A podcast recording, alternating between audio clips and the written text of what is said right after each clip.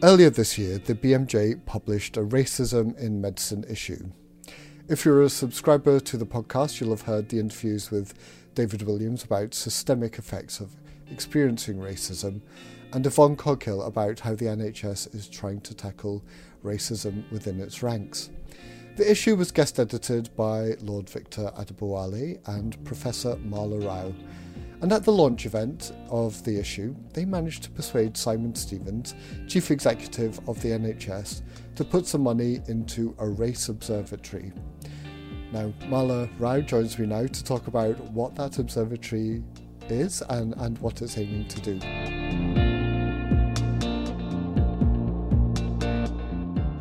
Uh, this observatory um, launched very recently, 30th of May to be uh, specific, is England's first race and health observatory. And I believe that its launch is a truly important milestone. I think the other important thing to mention in relation to all observatories, and indeed this one, is that the observatory has features which distinguish it from both academic institutions as well as government based institutions or units, which might focus on the same topic. So the observatory will combine some of the qualities of academia as well as some of the characteristics of government bodies. And so it does have an intelligence and gathering uh, and, and evidence gathering function, but it will do so uh, quickly and rapidly. And depending on uh, the requirements and uh, essentially what's what's happening um, out there in society, and um, collating and reviewing and synthesizing existing research and evidence will be the main activity. But it will undertake some research and analysis if that's appropriate to the topic that's being um, investigated. And it'll also commission and call for and support new research if that um, appears appropriate. I think one detail is that it could take inspiration from NICE. If, if there's a drug and the manufacturers are trying to push it out, it'll quickly uh, and rapidly analyze the drug's effectiveness and efficacy and get on and, and, and publish the facts. However, it, it will then set that uh, alongside its more careful and detailed consideration of other treatments and drugs and technologies and so on and so forth. It also does that through massive consultation with the public, with academia, with policymakers, with health economists. So I see NICE as a, as a great example of an organization which um, uh, in 20 years has become a world leading authority on evidence-based approaches to managing you know health, healthcare conditions mm-hmm. so it, it, it, that's that's the sort of thing that it will aim to do I suppose this brings us back to independence, which was something I wanted to ask you about.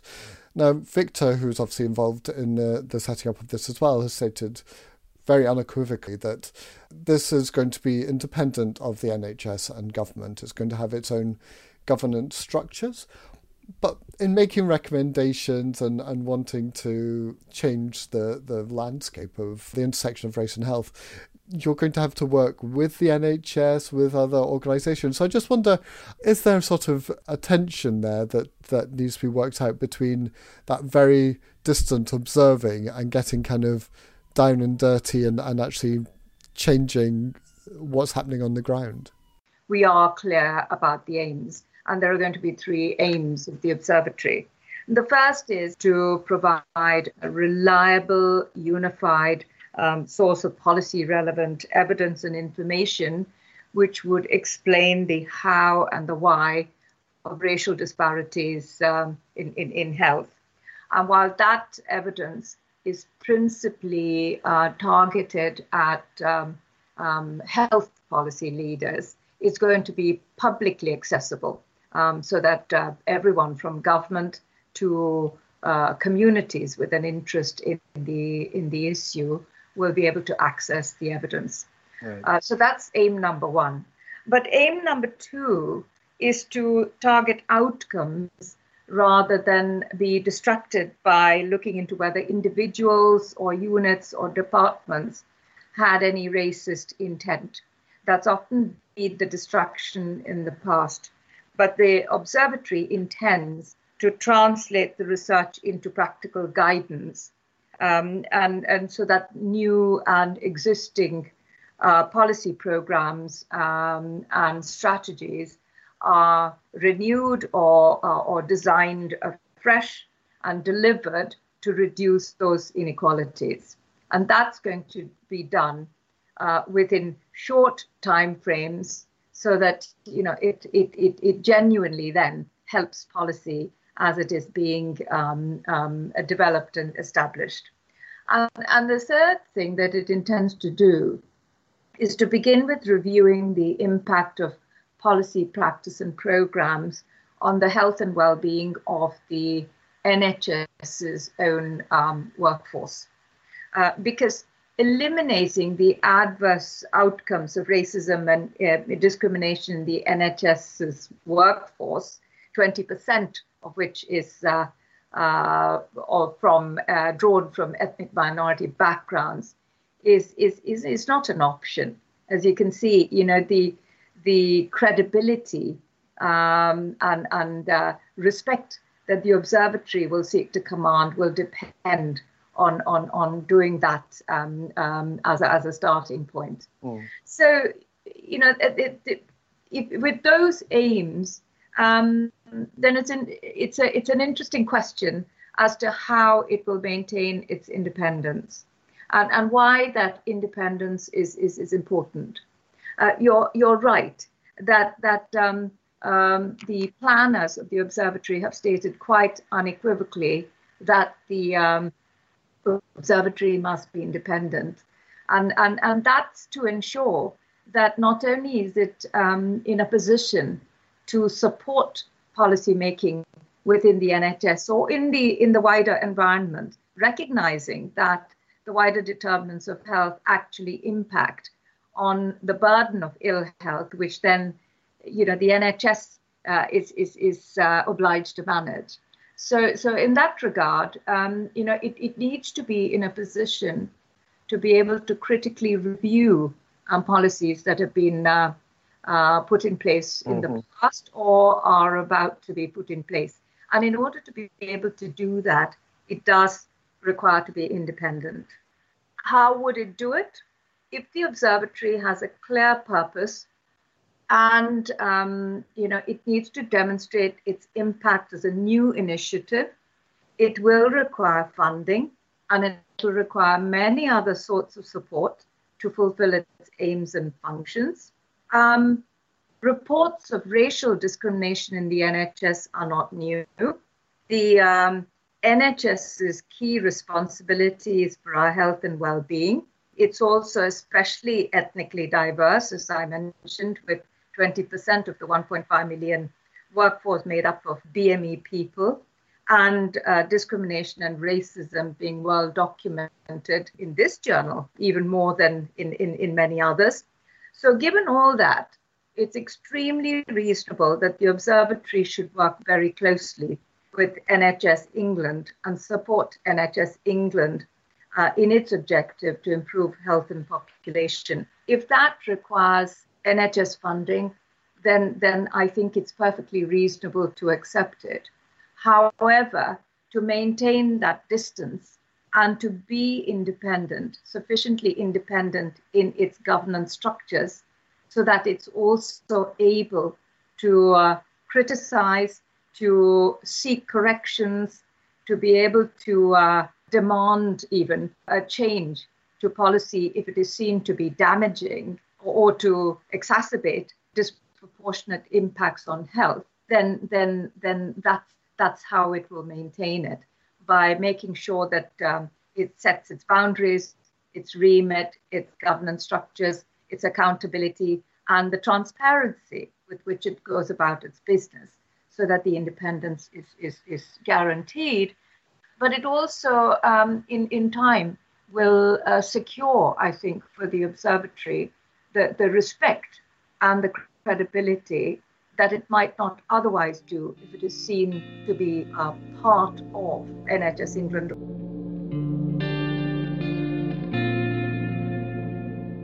You've talked a lot there about taking an overview of research and observing what's going on.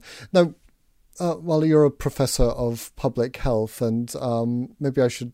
Uh, I thought it'd be a good idea to talk to you about data. In the conversation setting up uh, the, the initial conversations around the observatory, there was talk about the sort of heterogeneity of data around um, race and ethnicity, and the fact that we do collect lots of data, but it tends to be very broad brush. You know, everyone who is South Asian gets lumped into into the same into the same sort of category there. Do you think the the observatory needs to play a role in setting standards about you know how data on ethnicity should or race should be um, collected and and delineated and to actually answer those those questions with richness there are tensions uh, which it will need to manage to ensure that it doesn't slide towards what an academic department might mm. be principally concerned with. So uh, the observatory will, in the main, uh, collate and review and synthesize existing and uh, research and evidence. But it will undertake some research and analysis where that's appropriate and there is a gap that is identified in the existing literature. And it will also commission and facilitate uh, new high quality research when that is shown to be the only way forward in answering a particular um, question that, that faces us about um, ethnicity and health. We, we need to recognize that much evidence is already available, which we are not acting on at this point in time and, and that that requires us to take rapid action. But the need for better data and, and more research um, cannot be ignored. And uh, one example of this is that the pandemic has compelled policy leaders to become aware for the first time that um, we don't collect um, ethnicity uh, data in our death certification. Mm. So death certificates do not include uh, ethnicity details. And that is a barrier to understanding what the uh, uh, mortality related to COVID 19 is uh, by uh, ethnicity without, without um, adding some other layers of linkages and so on to understand the data better. But I think that the um, pandemic has brought us all closer together. Um, and we're all more interested in uh, collaborative problem solving as policy leaders, academics, data institutions, and so on. And I think the time is right for us to look at how we collect better data for ethnicity and race and health research in, into the future. I mean, that just goes to show that um, how important it is to have uh, race observatory on on health, and as you said, it's the first of its kind. So there is a lot that needs to be tackled, and a lot of these factors are are very interconnected. There's a lack of data, there is a lack of action, there, which must make it hard for whoever is is leading the, the observatory to know where to begin and I suppose the temptation might be to take a an academic look and step back and try and assess, you know, the whole landscape and, and decide what area has the most uh, chance of, of changing or something. But um, that that goes with the tension of actually wanting to do stuff and, and tackle things. So I, I suppose my question for you really is, uh, you know, where do you start? I, I think that the planners of the observatory are concerned that the observatory doesn't become the, the sort of organization that, that takes on everything, every aspiration that everyone might have for this organization. Then there's a risk that uh, it becomes too academic in, in, in some ways. Uh, there's also a risk it could become a campaigning organization, which mm. it, it certainly isn't. And so, in setting those boundaries and uh, establishing its remit, and importantly, um, deciding and agreeing and clarifying what it will not do uh, is, is, is absolutely key at, at the outset.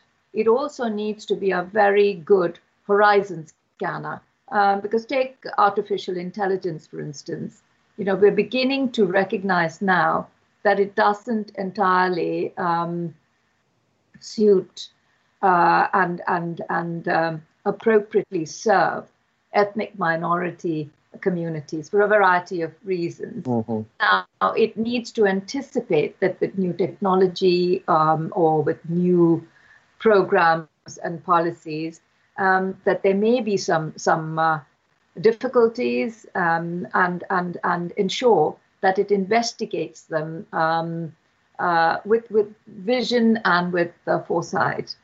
So that that it needs to do.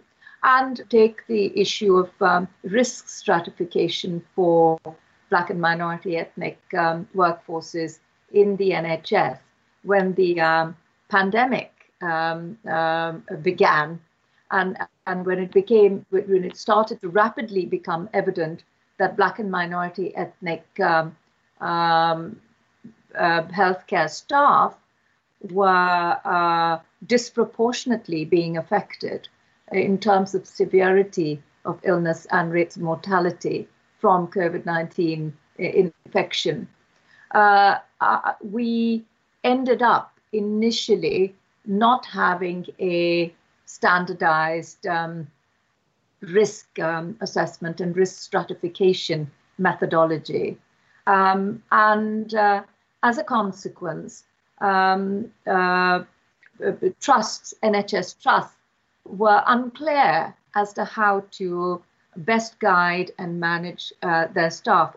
All staff, because white staff included, may be at risk um, uh, depending on on their their personal profile and um, uh, underlying health conditions and so on. Uh, and and uh, very well-intentioned groups of uh, academics and clinicians began to develop tools um, as separate, uh, you know, networks of, of uh, people with, with, with a concern and interest in this topic. So now we have a plethora of tools, and the uh, landscape remains um, a, a, a, bit uh, unclear for, for those that have to implement these, these policies on the ground. So this is an area where um, if the observatory had been in place, um, I feel confident that it would have anticipated the need for um, such a tool to be um, designed quickly. Um, and as as um, as much as possible with the uh, evidence, the best evidence to date, and to continue perhaps to refine it as that evidence grew of the kinds of uh, uh, uh risk factors that influenced uh, severity of illness um, and our understanding of that grew. Um, so uh, I think the observatory would have helped in that circumstance, and and and the observatory would have taken that on as an urgent priority because um, uh, in unprecedented circumstances such as this, it, it, you know, it, it, I would imagine that the observatory will, in the future, uh, um, uh, be be flexible enough that it will set aside some of the more routine work to take on um, this sort of urgent priority, uh, which at the end of the day has the um, potential to save lives it is it is interesting, uh, and I've thought, well, w- why is it that so many well-intentioned people haven't managed to solve any of these issues? And I think I think it's because we're stuck at that stage where we are constantly looking at intent mm. and behaviors and can we get behaviors right? And and I think the the fact is now let's just get on and and and do uh, you know, practical things which get us right. uh, differential attainment, how many decades have we known that uh, black junior doctors, BME junior doctors, BME medical students mm. do not perform at the, at, at, as well as uh, white medical students or white junior doctors. And this differential attainment um, uh, goes all the way from uh, uh, the start of uh, a, a, a, doctor's career as a medical student up to the time that they retire. And, and uh, let's look at whether uh, um, these students need a little bit more support in order to ensure that their um, uh, uh ability to pass exams or uh, be rated um, well in assessments or to be able to secure the right um, specialist training posts that they aspire to do, that they um, uh, uh, uh, secure, um, uh, you know, satisfactory appraisals at the same rate, that they are revalidated at the same rate, that they continue to be recognized and rewarded and uh, valued uh, in the same way that whites are, so that their careers are as fulfilling as those of whites. Let's get on and look at practical solutions. Mm. and and just uh, put aside this issue of is it all because the, the white supervisors are all racist or not? And because you're never going to prove one, that one way or the other. So this is sounds like a, a fascinating job and um, the organization has just been set up. Uh, are you recruiting? You know, what stage are, are you at? And if people are interested in, in being involved, where should they go to? The two organizations that have got together to launch the observatory are the RNHS England and the NHS Confederation. So they are the ones who are setting up the observatory. And I would suggest that anyone interested in uh, knowing more about the observatory, how it's to be shaped, how its structures are about to be determined and established um, and filled, um, ought perhaps to contact the uh, NHS Confederation, which will be hosting uh, the observatory, to find out more details. Great. Well, I will put links in to the podcast text. But Mala, thank you very much for taking some time to talk to us today. Thank you, Duncan.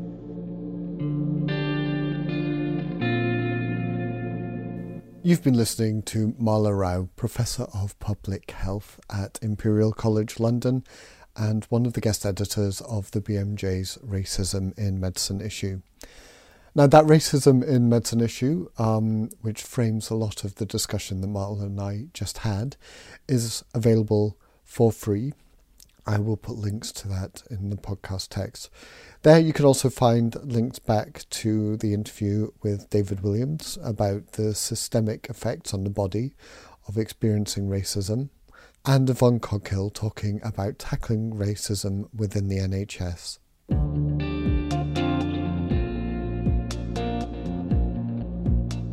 That's it for this episode, but we'll be back with more COVID coverage in Talk Evidence, more well-being in our Wellbeing podcast and the BMJ's new podcast for primary care, Deep Breath In. Those are all available on Apple Podcasts or Spotify or wherever else you get your podcasts from. There you will also find the full back catalogue of this podcast, all available for free, so check that out.